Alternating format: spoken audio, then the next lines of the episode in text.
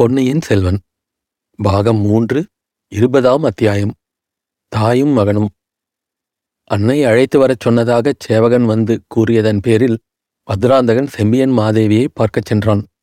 சிவபக்தியர் சிறந்த அந்த மூதாட்டியின் புகழ் நாடெங்கும் பரவியிருந்தது. ஒரு காலத்தில் மதுராந்தகனும் அன்னையிடம் அளவிலாத பக்தி கொண்டிருந்தான். இப்போது அந்த பக்தி கோப வெறியாக மாறிப் போயிருந்தது. பெற்ற மகனுக்கு துரோகம் செய்து தாயாதிகளின் கட்சி பேசிய தாயைப் பற்றி கதைகளில் கூட கேட்டதில்லை. தனக்கு இப்படிப்பட்ட அன்னையா வந்து வாய்க்க வேண்டும்? இதை நினைக்க நினைக்க அவன் உள்ளத்தில் இருந்த அன்பு அத்தனையும் துவேஷமாக மாறி நாளடைவில் கொழுந்துவிட்டு வளர்ந்திருந்தது. அபூர்வமான சாந்தம் குடிகொண்ட அன்னையின் முகத்தை பார்த்ததும் கொஞ்சம் அவனுடைய கோபம் தணிந்தது. பழைய வழக்கத்தை அனுசரித்து நமஸ்கரித்து எழுந்து நின்றான். சிவபக்தி செல்வம் பெருகி வளரட்டும் என்று மகாராணி ஆசி கூறி அவனை ஆசனத்தில் உட்காரச் செய்தார். அந்த ஆசீர்வாதம் மதுராந்தகனுடைய மனத்தில் அம்பை போல் தைத்தது. மதுராந்தகா என் மருமகள் சுகமா? உன் மாமனார் வீட்டிலும் தனாதிகாரியின் வீட்டிலும் எல்லோரும் சௌக்கியமா? என்று அன்னை கேட்டார். எல்லோரும் சௌக்கியமாகவே இருக்கிறார்கள். அதை பற்றி தங்களுக்கு என்ன கவலை? என்று குமாரன் முணுமுணுத்தான். தஞ்சையிலிருந்து புறப்படுவதற்கு முன்னால் நீ சக்கரவர்த்தியை பார்த்தாயா? அவருடைய உடல் நலம் தற்சமயம் எப்படி இருக்கிறது? என்று மகாராணி கேட்டார். பார்த்து விடை பெற்று கொண்டுதான் புறப்பட்டேன். சக்கரவர்த்தியின் உடம்பு நாளுக்கு நாள் நலிந்து வருகிறது. உடல் வேதனையை காட்டிலும் மனவேதனை அவருக்கு அதிகமாயிருக்கிறது என்றான் மதுராந்தகன். அது என்ன குழந்தாய்? சக்கரவர்த்தி மனவேதனை படும்படியாக என்ன நேர்ந்தது? குற்றம் செய்தவர்கள் அநீதி செய்தவர்கள் பிறர் உடைமையை பறித்து அனுபவிக்கிறவர்கள் மனவேதனை கொள்வது இயல்புதானே? இது என்ன சொல்கிறாய்? சக்கரவர்த்தி அவ்வாறு என்ன குற்றம் அநீதி செய்துவிட்டார்? வேறு என்ன செய்ய வேண்டும்? நான் இருக்க வேண்டிய சிம்மாசனத்தில் அவர் இத்தனை வருஷங்களாக அமர்ந்திருப்பது போதாதா? அது குற்றம் இல்லையா? அநீதி இல்லையா? குழந்தாய் பால் போல தூய்மையாக இருந்த உன் உள்ளத்தில் இந்த விஷம் எப்படி வந்தது? யார் உனக்கு துர்போதனை செய்து கெடுத்து விட்டார்கள்? என்று இரக்கமான குரலில் அன்னை கேட்டார். எனக்கு ஒருவரும் துர்போதனை செய்து கெடுக்கவில்லை. தங்கள் மகனை அவ்வளவு நிர்மூடனாக ஏன் கருதுகிறீர்கள்? எனக்கு சுய அறிவே கிடையாது என்பது தங்கள் எண்ணமா? எத்தனை அறிவாளிகளாயிருந்தாலும் துர்போதனையினால் மனம் கெடுவது உண்டு. கரைப்பவர்கள் கரைத்தால் கல்லும் கரையும் அல்லவா? கூனியின் துர்போதனையினால் கைகேயின் மனம் கெட்டுப்போகவில்லையா பெண்களின் மனத்தை அப்படி துர்போதனையினால் கெடுத்து விடலாம் என்பதை நானும் தெரிந்து கொண்டுதான் இருக்கிறேன். மதுராந்தகா யாரை குறிப்பிட்டுச் சொல்கிறாய்? தாயே என்னை எதற்காக அழைத்தீர்கள்? அதை சொல்லுங்கள். சற்று முன் நடந்த வைபவத்தில் நீ பிரசன்னமாய் இருந்தாயல்லவா? இருந்தேன்.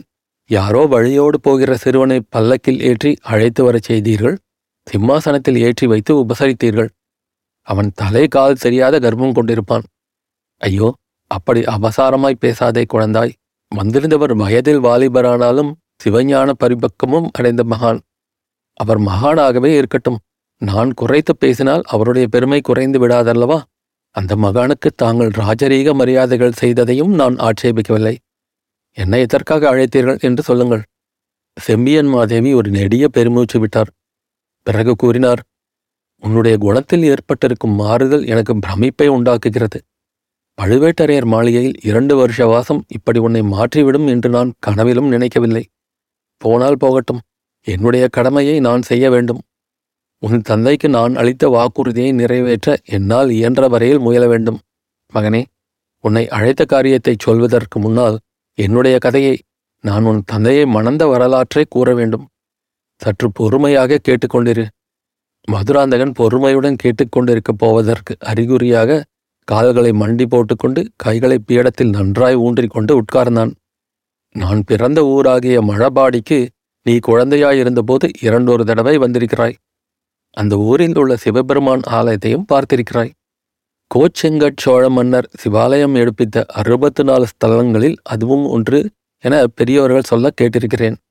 உன்னுடைய பாட்டனார் என்னுடைய தந்தை மழபாடியில் பெரிய குடித்தனக்காரர்.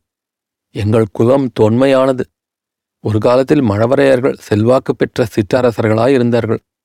விஜயாலய சோழர் காலத்தில் நடந்த யுத்தங்களில் பாண்டியர்களோடு சேர்ந்திருந்தார்கள். அதனால் சோழர்கள் வெற்றி பெற்ற பிறகு மழவரையர்களின் செல்வாக்கு குன்றியிருந்தது.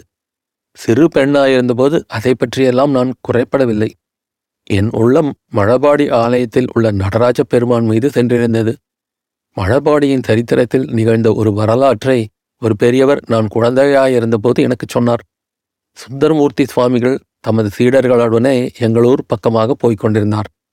மழபாடி சிவாலயத்தைச் சுற்றி செழித்து வளர்ந்து கொத்து கொத்தாக பூத்து குலுங்கிய கொன்னை மரங்கள் ஆலயத்தை மறைத்திருந்தனவாம் ஆகையால் கோவிலை கவனிக்காமல் சுந்தரர் சென்றாராம். சுந்தரம் என்னை மறந்தாயோ?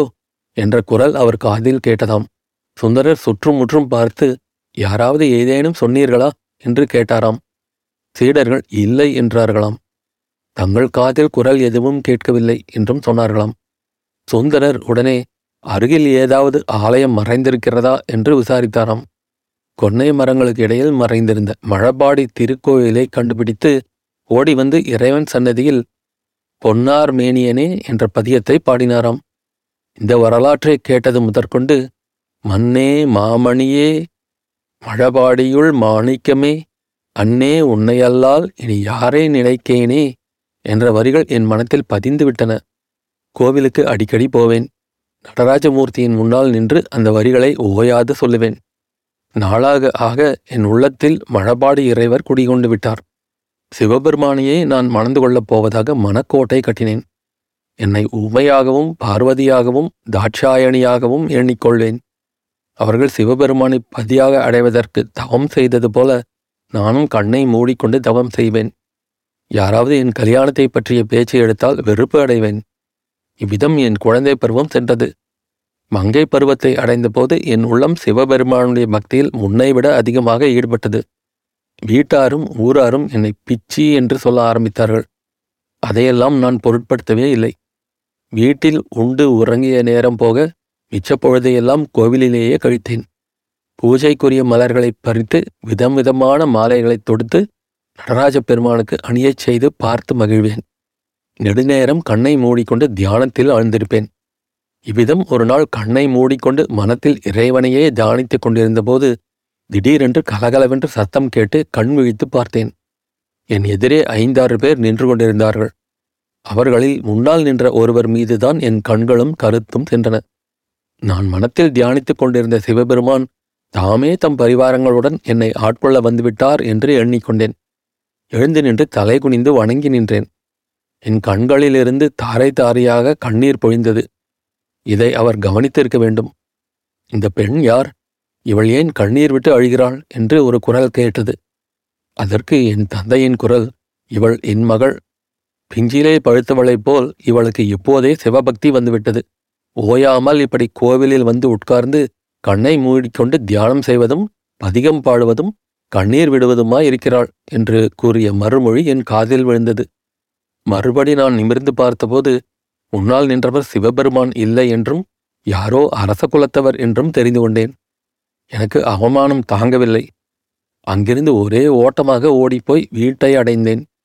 ஆனால் என்னை ஆட்கொண்டவர் என்னை விடவில்லை. என் தந்தையுடன் எங்கள் வீட்டுக்கே வந்துவிட்டார். மகனே அவர்தான் என் கணவரும் உன் அருமை தந்தையுமாகிய கண்டராதித்த தேவர். இவ்விதம் கூறிவிட்டு பெரிய மகாராணி சிறிது நிறுத்தினார். பழைய நினைவுகள் அவருடைய கண்களில் மீண்டும் கண்ணீர் துளிகளை வருவித்தன. கண்ணை துடைத்து கொண்டு மறுபடியும் கூறினார் பிறகு உன் தந்தையைப் பற்றிய விவரங்களை தெரிந்து கொண்டேன். அவர் சிறிது காலத்துக்கு முன்புதான் சோழ நாட்டின் சிம்மாசனத்தில் அமர்ந்தார். அது முதல் பற்பல சிவஸ்தலங்களுக்குச் சென்று ஆலய தரிசனம் செய்து வந்தார். அவருக்கு பிராயம் அப்போது நாற்பதாகி இருந்தது. இளம் வயதில் அவர் மணந்து கொண்டிருந்த மாதரசி காலமாகிவிட்டார். மறுபடி கல்யாணம் செய்து கொள்ளும் எண்ணமே அவருக்கு இருக்கவில்லை. மீண்டும் மனம் புரிந்து கொள்வதில்லை என்று விரதம் கொண்டிருந்தார். ஆனால் அவருடைய புனித உள்ளம் இந்த பேதையை கண்டதினால் சலனமடைந்தது. என் தந்தையின் முன்னிலையில் என் விருப்பத்தை அவர் கேட்டார். நானோ சிவபெருமானே மனித உருவம் கொண்டு என்னை ஆட்கொள்ள வந்திருப்பதாக எண்ணி பரவசம் கொண்டிருந்தேன். அவரை மணந்து கொள்ள பூரண சம்மதம் என்பதை தெரிவித்தேன். எங்களுக்கு விரைவில் திருமணம் நடந்தது. அதன் பயனாக உன் பாட்டனார் இழந்திருந்த செல்வாக்கை மீண்டும் அடைந்து மழவரையர் என்ற பட்டப்பெயரையும் பெற்றார்.